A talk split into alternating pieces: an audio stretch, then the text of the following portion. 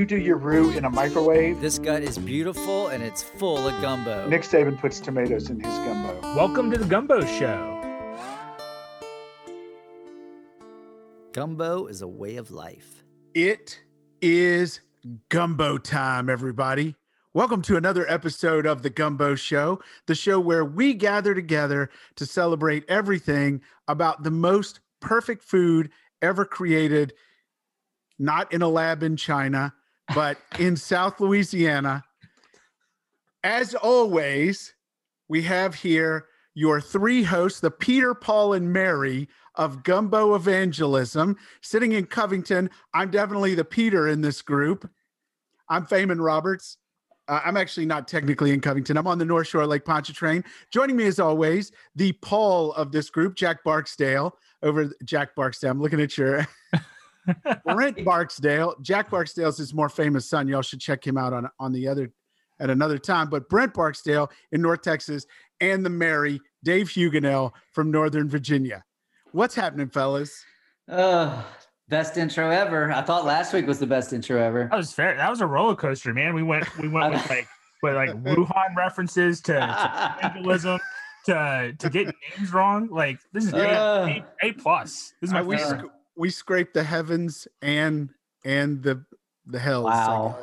Well, you know, Um, Jack Jack Barksdale actually has a professional podcast, uh, unlike us. And and Right. and Jack Yeah. Barksdale is someone who you would actually like like be very interested in seeing because he's very good. But we'll talk about that at some other time. Today, in today's very special episode, we're headed back to the Lone Star State because we have a very special guest joining us today.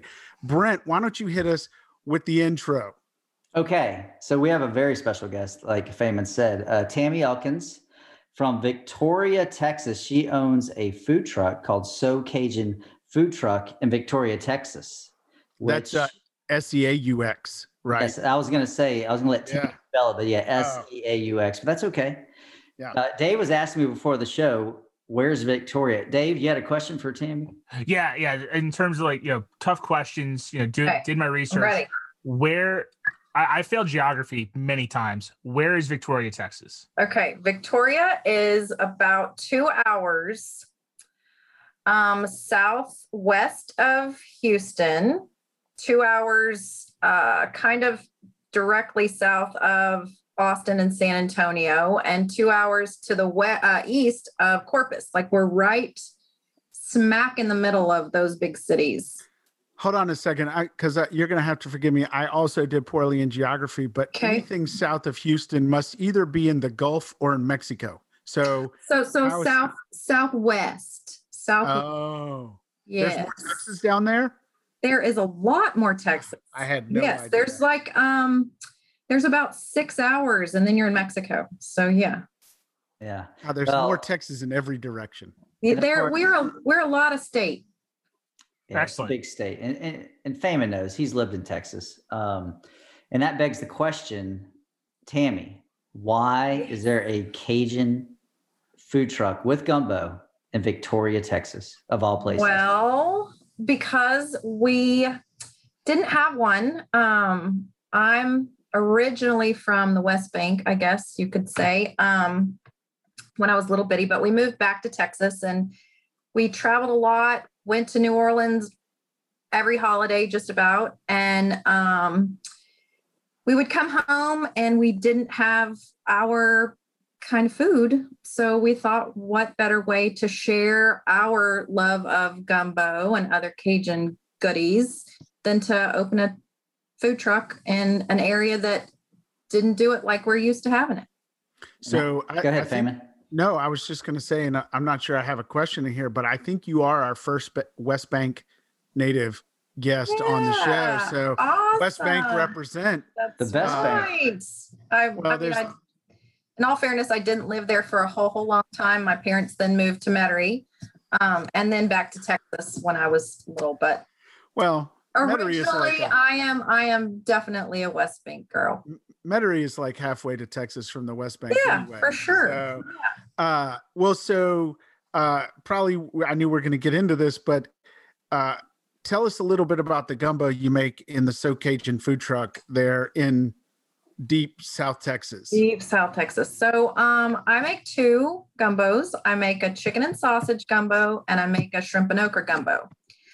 Um, we found shortly after we opened that people in South Texas either love okra or hate it.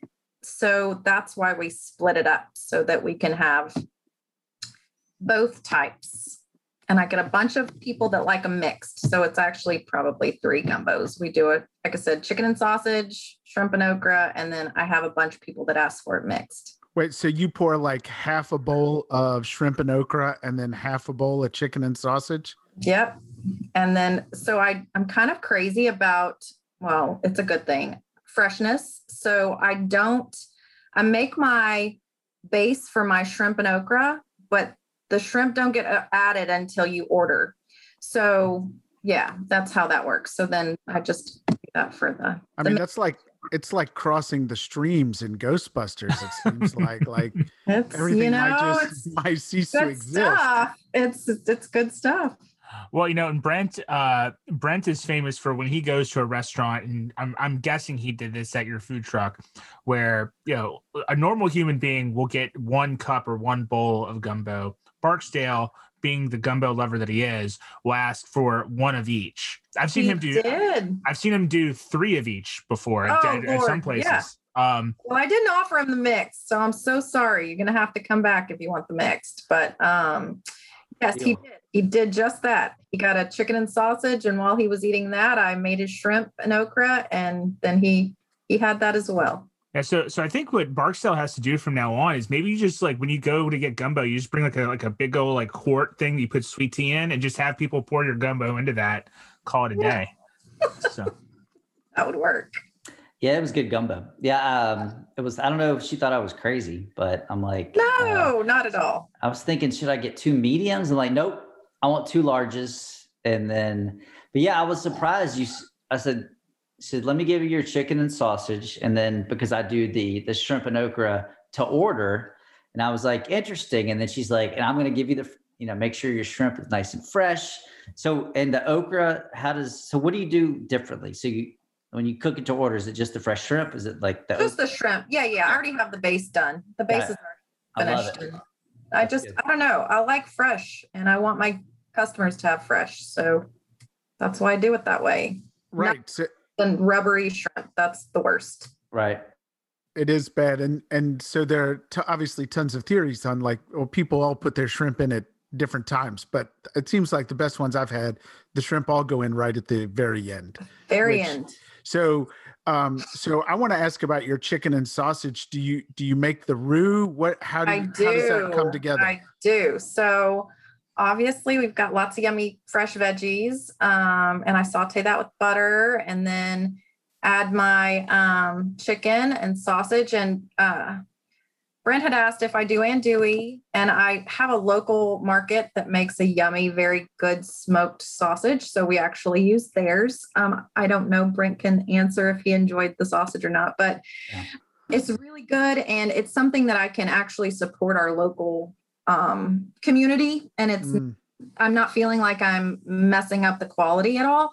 So um, then I add the chicken and sausage, and then I add my chicken stock and my roux and let it cook. And the roux I make usually once a week, depending on how many pots I'm going to have to make, because that's a long, tedious process. And I fill up my Magnalite with oil and flour, and it's just, and it's hot and it's already hot in the food truck. So I do kind of cheat and make it ahead, but it's, yeah, it's made and it's delicious and it stays fine in the fridge. And so then I can use it as I need it. I would and you like just to, make it I need to add, the- oh go ahead. I have to add something. First of all, Yeah. You put so much meat in your gumbo that Feynman, I Feynman would be jealous. Feynman is known as he puts a lot of meat in his gumbo. You put a lot of meat in your gumbo. So I do. I just feel like a lot. It was a lot. It was awesome. You're gonna like when you leave i want you to be full i you know i don't i hate when people skimp and i don't want to skimp i i know that my prices are are definitely not the cheapest in town but i promise you you're not gonna leave It you're was not worth it. It was so worth it. I was full after the first bowl of chicken and sausage, but I was there on a mission. So I finished both of them. Well, I'm glad you enjoyed. There was so them, much meat. It was so tasty. I try. I definitely try it. I try and everything that I do, I want my customers to have it just like I would want it. And there's a reason you're on the show. Because if it wasn't, if it wasn't good, I would. I, well, I appreciate that. it would be so so Cajun.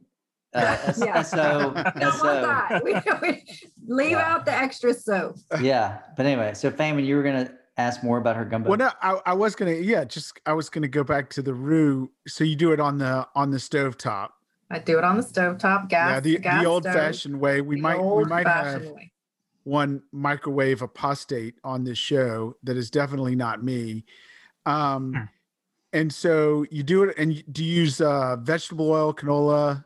just uh, just i have a i have a mix that i use it's uh, 90% um, canola and 10% olive oil mhm. That sounds weird but it's already in the trailer and one thing that's kind of cuckoo about trailers is space and it Mhm. works and it tastes fine it's like a very light tasting olive oil you don't taste that little 10% and it's it's perfect and then just regular all purpose flour Yeah, so pretty pretty straightforward. yeah It sounds like, but I mean, the straightforward gumbo executed well is is it's it's is good stuff. fantastic. yes Yeah. for sure And Yeah. I do like that it's very meaty. I I applaud you for that. That's something Yeah. Brent always uh, he always looks at pictures of my gumbo. It's like so much meat, and I'm like, well, yeah. oh yeah, it's kind of my thing. I mean, yeah. You I- just I- want juice. Don't come to Seaux Cajun. I'll try. I have a question. Um, Okay. I know you do import some ingredients on your food truck, not specifically for gumbo, but for other dishes. So, do you have a problem getting ingredients usually, or is there some you just So- bring in from Louisiana? I I have some very dear, dear friends in Lafayette. Um, my daughter played softball there, and so actually, it's a po' boy shop. I'm very, very, very close friends with them. So I try to, if I can't get it locally, then I try to go meet up with the Rivettes, and I load up, you know, once a quarter for the things that aren't easily found here. Um, but for the most part, that's more like for crawfish boil. Like there's a boil that I like more than others, and um, that kind of stuff. For the most part, I can get in everything shipped. I get um, I get bread shipped in from Gambino's every week. I get um, uh, our boudin shipped in from Scott, um, um, not Don's, just a different little place that I love, love, love. Lexi was there. We went and just visited all the different little shops and we found our favorite. And so they shipped me 40 pounds of boudin a week. Um, so I definitely try to give the best Cajun experience I can. I mean, it, it's it's a lot of effort, but it's worth it for my customers and because again, that's what I would want. So yeah, for the most part, I can get whatever I want, but it's a nice excuse to go visit our friends I want to get yeah. I got that little tinge of nostalgia when you mentioned Gambinos. That's actually uh, we we ship our king cakes annually up to up to Virginia from uh, that's the bakery we choose. So That is always been my favorite. There's something just heavenly about their bread. I I just love it. In Texans, it's weird. I've heard it's the sea level or something, but um you can't make the the bread here is dense and hard and thick. Yeah. And French bread is not supposed to be like that. It's just lovely. I love it. So yep, they're my favorite. Um, all right. So obviously, uh, Brent lives in Texas, Yep. and Brent has many funny tales of the gumbos he's tried across Texas. Some have included strange ingredients like corn or maybe the occasional bean. And so I'm wondering do you ever hear feedback from your customers who want your gumbo to be more Texan? No, I don't. Um, I think it's kind of different to some people. Well, I'm going to tell a, or a horrible, quick family story. So, my husband's family is from Sulphur, and our first family, like I'm going to go to the family meal kind of thing, was Thanksgiving, and I pop in and I'm, you know, trying to be impressive with the new family and he tells me we're having gumbo. Well, I'm thinking we're having gumbo, right? So, and and I know that his family's from Sulphur, and I was like, oh yeah, you know. Well, I, they let me go first because I'm the guest, and I open this pot. And I hope this doesn't offend any of y'all, but I don't think it will. Look, y'all, it was gray. The gumbo was gray. Inside of the gumbo was chunks of boiled eggs. Okay. boiled eggs and they're uh, whole crabs, like not just meat. Like it, was bizarre. And I felt so bad because I was expecting like so I had put a bunch of rice in the bowl and and then I couldn't eat it and I just played it off like I wanted to visit or whatever. But yeah, it's all different. And that was a Louisiana thing. So now it's a big joke that he's not really from Louisiana because they don't know what gumbo is. Well, I don't I don't want to offend all of our listeners in Sulphur, but this tale does not surprise me. I So y'all seen have you seen gray gumbo with yellow yolks floating before? oh, I yellow yolks? Like oh, like boiled eggs? or Egg what? yolks. Egg yolks, boiled eggs Yeah, I've heard of the boiled egg. on the top. Oh Ugh. no. And I'm I'm so funny. I I only cook things I want to eat. So, you know, my bread pudding is yummy and freshly made, but you will never find raisins in it because I don't like that. So I I mean, I You're the boss. We'll have to talk. know. We'll have to talk about that on our bread pudding show, which, which is Oh. upcoming. We're going to launch this summer. I'll be there. Uh, Uh, do you- so hold on. Do you think there's a gumbo season? no, never. Yes. there we go. There's So- not a gumbo season. I tell tell my Sorry, books Feynman. that. My books love gumbo all year long. I promise. I sell it. Never you- not on my menu ever. Feynman. just your books. Like his my my accountant. my books. Oh, customer. oh, yeah, oh! I see. You're, I oh, yeah, I sell she, she- she's Yeah, bringing I- empiri- she's bringing empirical data to this conversation Yeah. to combat your emotionally charged argument, Feynman. Feynman I- thinks it has to be super Cold? cold. outside or he won't eat gumbo, apparently. At least, so so my wife, by the way, not to bring family into this story, listened to our episode where we discussed this exact question, and said, uh, "You guys are crazy because every year, the first day of cool weather." Everybody in New Orleans, Twitter and New Orleans social media and all that stuff is all about like, oh, it's cool now. It's time to make gumbo. And and Tammy, you're in South Texas. Like, I can't believe that people are walking up to the Seaux Cajun food truck in July and like, give me a big steaming bowl of gumbo. I promise you, I sell it year round. Year round. Today we were slow and I sold probably six quarts of gumbo. altogether. data. Data, Feynman. It's in the Well, data. And, and I you promise. I promise. This is a single data point on a large plot. well, and, uh, okay. In all your Twitter fairness, poll, Feynman, your Twitter poll, you lost bad. But go In ahead, all- Tammy. in all fairness, you know, maybe if you can't get something, then you deal with Right. it.